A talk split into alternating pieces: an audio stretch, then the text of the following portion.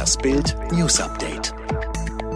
EU-Gipfel beschließt historisches Corona-Hilfspaket. Die 27 EU-Regierungen haben sich am Dienstagmorgen nach tagelangen Verhandlungen auf ein billionenschweres Finanzpaket der Union bis 2027 geeinigt. Ein 750 Milliarden schwerer Aufbaufonds soll besonders von der Corona-Krise getroffenen Staaten wieder auf die Beine helfen. Auch der EU-Haushaltsrahmen von 2021 bis 2027 mit einem Volumen von 1,074 Milliarden Euro wurde beschlossen. Die EU 27 hatten seit Freitag in Brüssel verhandelt. Insgesamt dauerte der Gipfel mehr als 91 Stunden. In Magdeburg hat nach dem rechtsterroristischen Anschlag von Halle mit zwei Toten und mehreren Verletzten der Prozess gegen den Angeklagten begonnen. Der Staat verzögerte sich wegen des großen Andrangs um zwei Stunden. Der Angeklagte Stefan Baliet betrat mit Hand- und Fußfesseln den Gerichtssaal. Er wurde von maskierten Spezialkräften begleitet. Baliet werden zwei Morde und mehrere Mordversuche, unter anderem an 52 Gläubigen in einer Synagoge in Halle, vorgeworfen. Kurz nach Beginn der Verhandlungen kündigte er an, ich würde eine Aussage machen. Das BKA liest bei WhatsApp mit.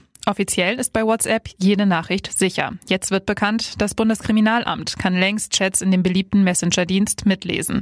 Das zeigen Recherchen von WDR und Bayerischem Rundfunk.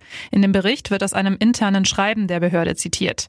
Das BKA verfügt über eine Methode, die es ermöglichen kann, Text, Video, Bild und Sprachkurznachrichten aus einem WhatsApp-Konto in Echtzeit nachzuvollziehen. Auch die WhatsApp-Kontakte einer Zielperson könnten auf diese Weise bekannt gemacht werden. Demnach ist dafür nicht mal eine spezielle Überwachungssoftware nötig.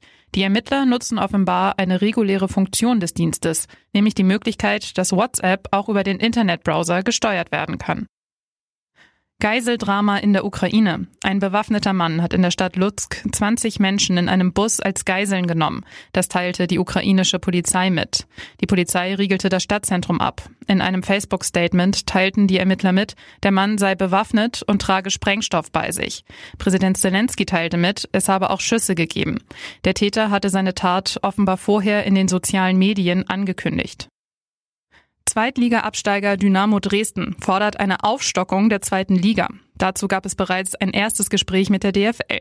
Die Dynamo-Geschäftsführer Born und Becker trafen sich in Frankfurt mit den Ligavertretern Peters aus dem Aufsichtsrat, Fritsch aus dem Präsidium und dem Direktor Spielbetrieb Schwenken. Dynamo fühlt sich benachteiligt nach dem Neustart der zweiten Liga, dem der Club aber am 16. März zugestimmt hatte.